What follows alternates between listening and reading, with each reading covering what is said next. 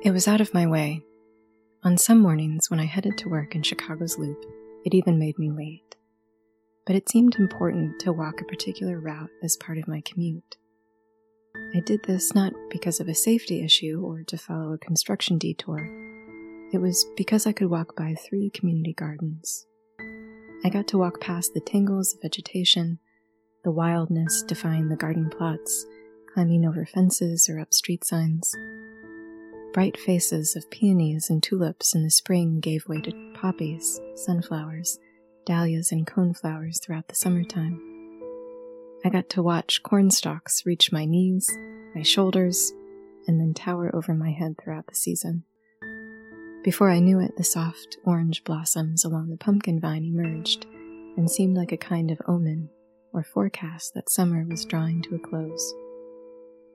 Rounding the block to any of these gardens, I'd catch the fragrance of allium, basil, and sometimes just dirt, damp, rich earth, which waved in memories of home like some beckoning hand. It was a nice reprieve. There's something satisfying and calming to see all these green oases breaking out of the gray, rigid grid of the city. Don't get me wrong, there's lots to love about the city. There was always something new to explore. The culture, architecture, and glinting energy of a big city is exciting, and I certainly got spoiled having museums, concerts, and restaurants within walking distance or a short train ride away. But walking around Chicago's orderly grid, I often found myself thinking of Virginia Woolf's description of the city as a violent jolt. While Woolf preferred it over the quietness of the country or suburbs, it was more of a shock to my system when I first moved there. During the first few months of living in Chicago, it seemed that I couldn't leave the apartment without getting hopelessly lost. I'd circle the same street corners thinking I was going one way, taking the wrong train, or feeling generally disoriented. I walked too slow and I talked too slow for the throngs of people downtown. It was one thing to visit a big city for a weekend, but this was the first time I got to live in one, and the sheer volume of people, concrete, and noise left me a little gobsmacked. And amidst the initial disoriented feeling, I often wondered what the lay of the land might have looked like before the skyscrapers were built. What trees grew where the Sears Tower now stands? What flowers bloomed along the foundation of my apartment building? What might have cropped up along the city's shoreline of Lake Michigan. What grew here, and what could come back? My name is Allison B. Young, and this is Gathered Storied Botanicals. This sense of relief at the sight of green foliage in plant life is a unifying one. Studies have shown that city streets with more trees offer greater relief from the heat generated sunlight beating down on the pavement. People tend to spend more money for a house on a tree lined street, and there is a higher sense of well being where there is more green space. There is even evidence that added greenery can have positive effects on children with ADHD. I saw this sense of relief firsthand when working at a flower shop outside Washington, D.C. It was common for people to wander into the shop off the concrete pedestrian path even if it was just to admire the flowers and plants around the shop. Like moths to light, people would gather around the entrance just to sit close to the climbing passion flower vine that encircled the shop doorway, the oversized plants spilling out of their pots, and to listen to the water fountains that greeted passers-by. Even without knowing it explicitly, there seems to be a sense that we can reap the restorative and health benefits of the natural world. While the city takes a little practice to navigate, there seems to be an intuitive, almost magnetic pull toward green spaces. In some ways, it feels like ages ago that I made that commute, but it was passing those small pockets of wildness and green that I had started this episode of the podcast and the man I wanted at the center of this particular episode. Not long after I had first learned about him, COVID happened Walking by the community gardens remained a daily part of my routine during the city's shutdown, and in some ways it felt healing and necessary to see them. We live in a time where our world is inflamed. as though we have a collective fever or pain. These gardens offered a little relief from all of that. It also seemed important to write about this man during this time, but I struggled to find the right way or even the right time to write it out. I want to do right by his story and by all of you, so I'll try here today. The man is David Hosack, and he opened the first public botanical garden in America. When I think of botanical gardens, I think of the Garfield Conservatory, not too far from where I lived in Chicago, the Chicago Botanic Garden I visited with my aunt in the suburbs, and I think of the Botanical Garden in DC that I grew up visiting with my mom. The expansive cathedral like space is filled with trees and flowers and fragrance and steam expertly designed and maintained with manicured precision. Hand in hand, my mom guided my toddler self past the small plaques of hard to read signs, admiring the vibrancy of it all. Orchids clung to tree branches, water lilies bobbed gently over murky waters, soft blossoms sprouted between the spines of ancient looking cacti. They were surprising and striking. We were dazzled and enlivened by them maybe even just by the air we shared with them. And everyone under the steamed window panes seemed to understand that these weren't frivolous or mere pretty faces from a distant landscape. I'd like to think there was a collective reverence in knowing that these flowers offered a great deal more. This botanical garden that we likely all know probably looks different than what David Hosack's botanical garden looked like, and the gardens that preceded him. Based on the organization Botanic Gardens Conservation International, the term botanical or botanic garden today has a multifaceted definition. It is meant to further horticulture and cultivation skills for plants that could be lost to the wild, a place of research and development, a resource for education, and a leisure destination. It's also a place designed to link plants with the well being of people helping conserve indigenous and local knowledge, and encouraging the sustainable use of plant resources for the benefit of all. But gardens devoted to knowledge, healing or medicinal knowledge in particular, can date back to ancient Egypt and Mesopotamia. Old medical papyri in Egypt document dozens of herbs that we would recognize today, from aloe vera for soothing skin to licorice root for coughs. One source even suggests that the first botanic garden might have been developed in the 28th century BCE in China. The Emperor Shen Nong is considered the father of medicine and husbandry. Husbandry, oddly enough, has more to do with agriculture than. It refers to the care, cultivation, and breeding of crops and animals. The emperor may have tested medical qualities of certain herbs, and from those herbs discovered medicines to cure diseases. During the Middle Ages, it was common for monks to have monastic gardens, growing plants known to have healing powers. But the body of knowledge was hard to hang on to. It was often passed down as an oral tradition, and if a monastery could document a plant, it was done by hand, then passed on to a different monk to replicate. I imagine a monk hunched over a desk with a single candle, flickering and throwing shadows along the walls of his small room he painstakingly scrawls out those intricate, illuminated manuscripts you might see in medieval Bibles, complete with illustrations and ornamental letters. And while this meant documentation for these plans was likely beautiful and intricate, it contained knowledge that may not have been consistently reliable.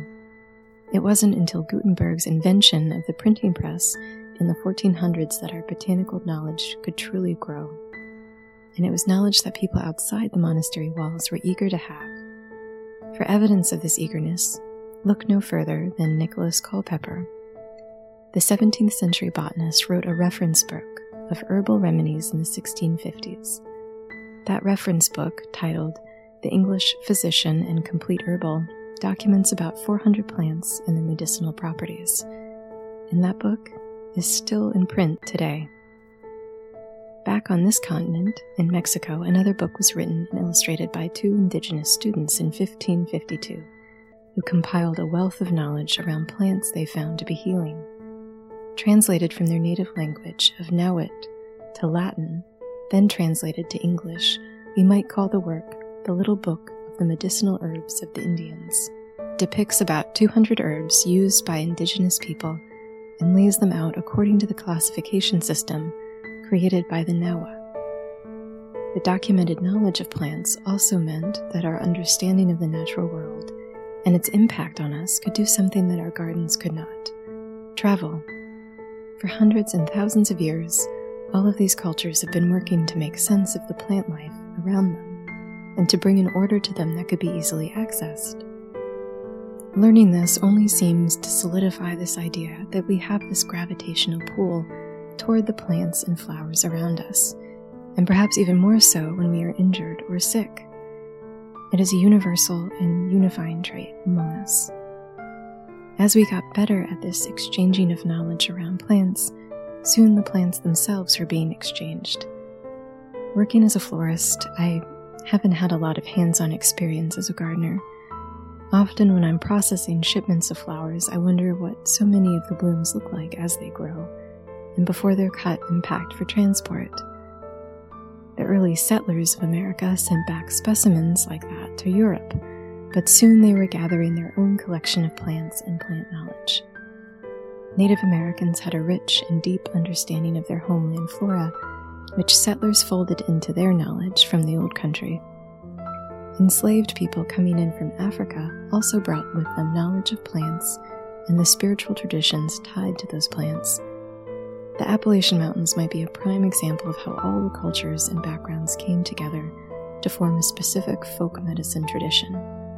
Practices that came from Native Americans, Africans, English, Irish, Scottish, and German cultures. I say all of this as a way of tilling the metaphorical soil for David Hosack.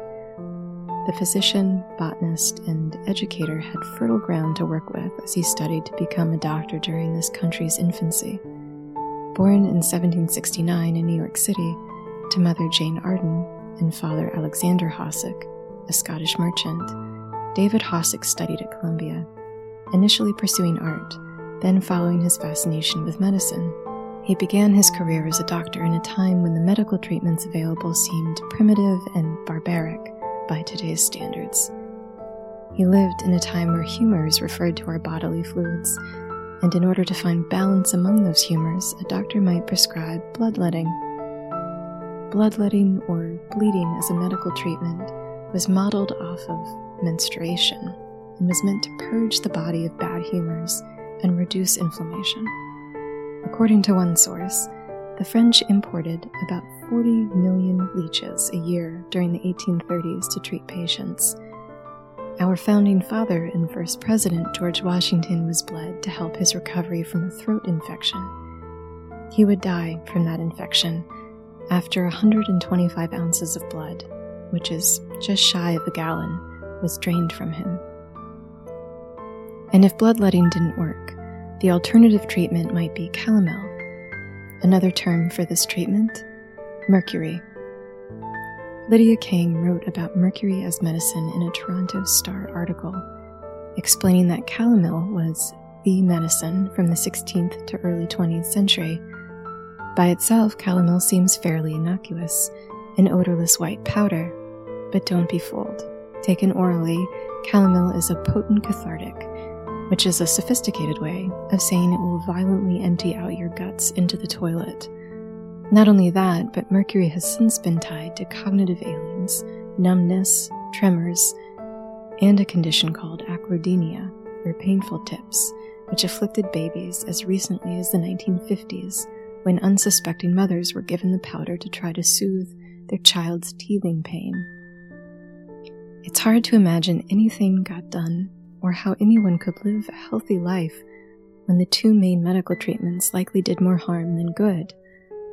Reading up on the barbaric nature of these medicines seems almost laughable in its dark absurdity, but it also reminded me that medicine, and likely most sciences for that matter, works as a laborious and painfully slow process of elimination.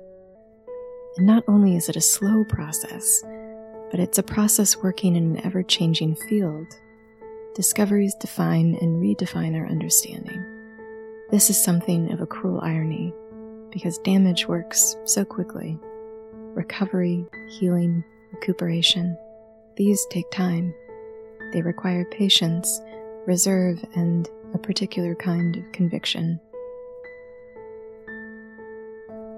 Among the avid proponents of these harsh medicines was Benjamin Rush. His name might be familiar since he was one of the signers of the Declaration of Independence. He was also a physician, teacher, and mentor to David Hosack.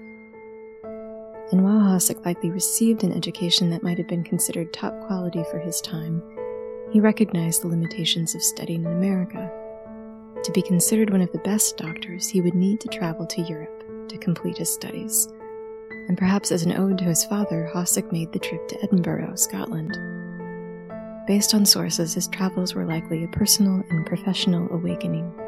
He used the time to study botanical pharmacology and actually got his hands dirty by tending a three and a half acre garden as part of his training.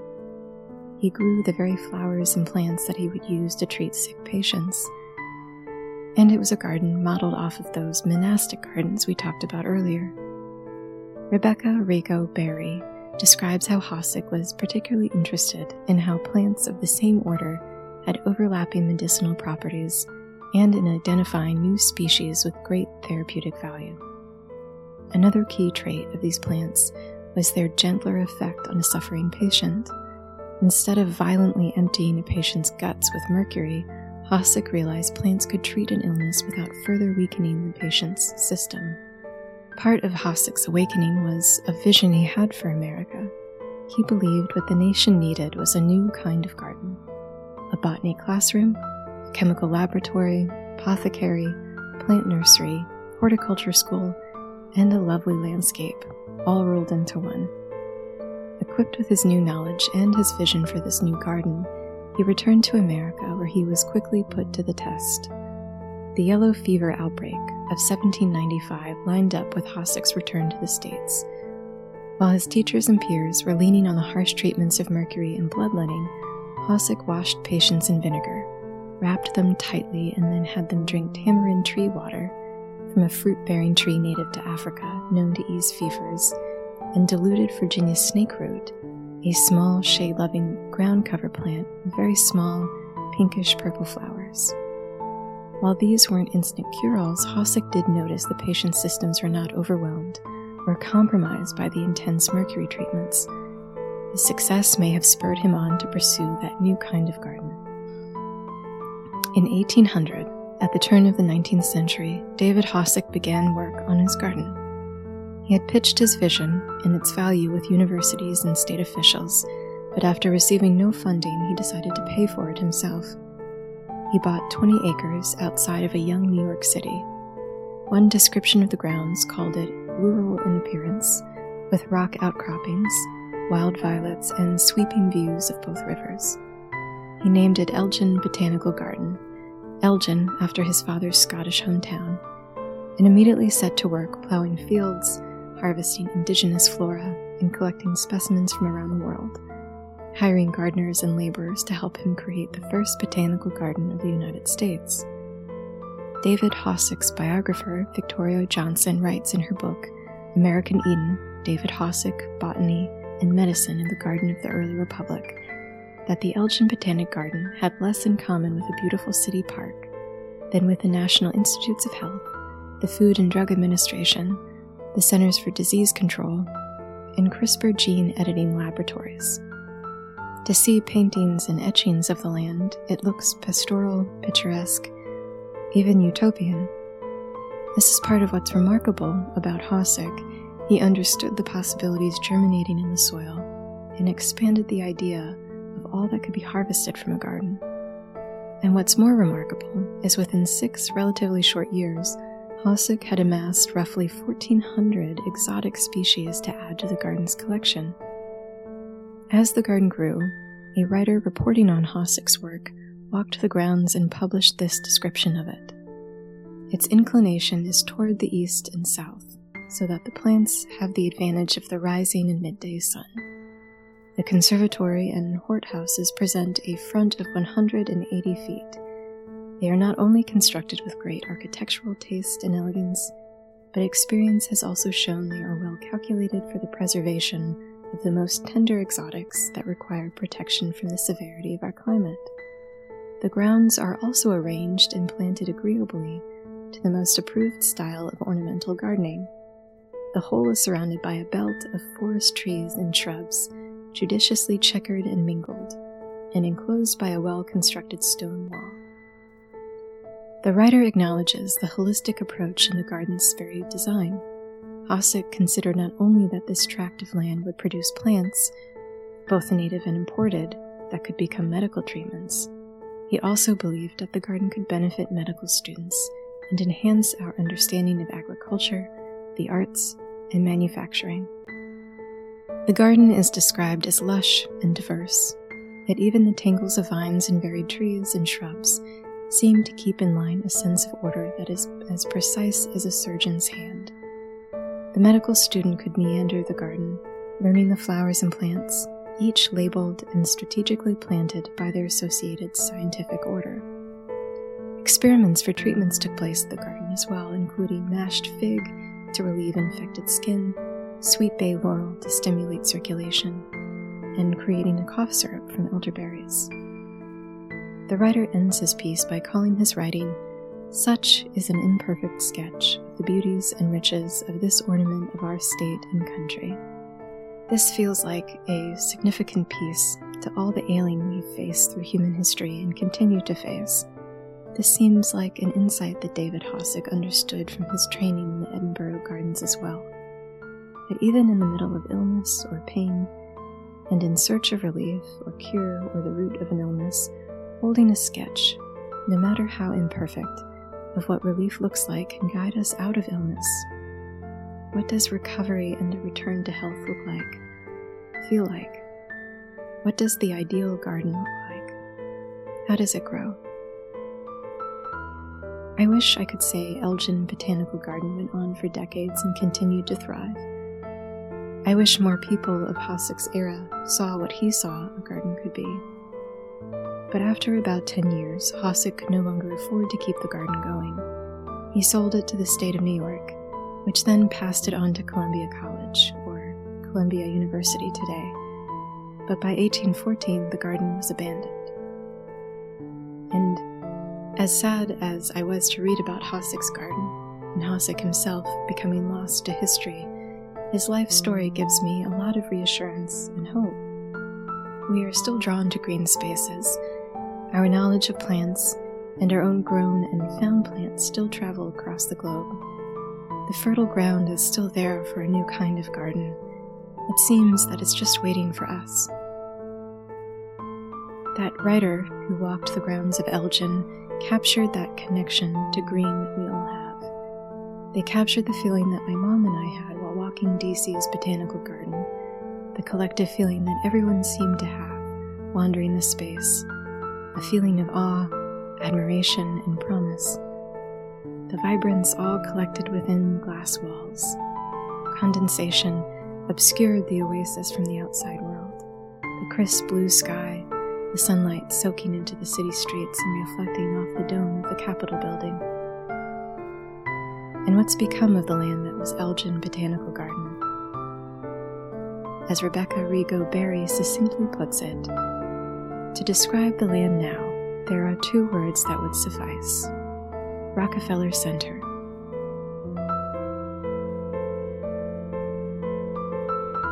Gathered Storied Botanicals is a monthly podcast. New episodes are released on the third Friday of the month. That means you can come back on April 15th for the next episode. I hope you enjoyed today's episode. To fit all there is to know about gardens, and even David Hosack, could not have been done in one sitting. I say this often, but I could devote a lifetime to learning about one floral topic and still not know it all. Gardens are vast and complex, and there's a lot more to cover in future episodes. I hope you'll join me for those. If you liked what you heard, please consider rating the show on Apple Podcasts and leaving a review. You can also head over to the website gathered-storiedbotanicals.com if you'd like more flowers in your life. Thank you for listening. And until next time.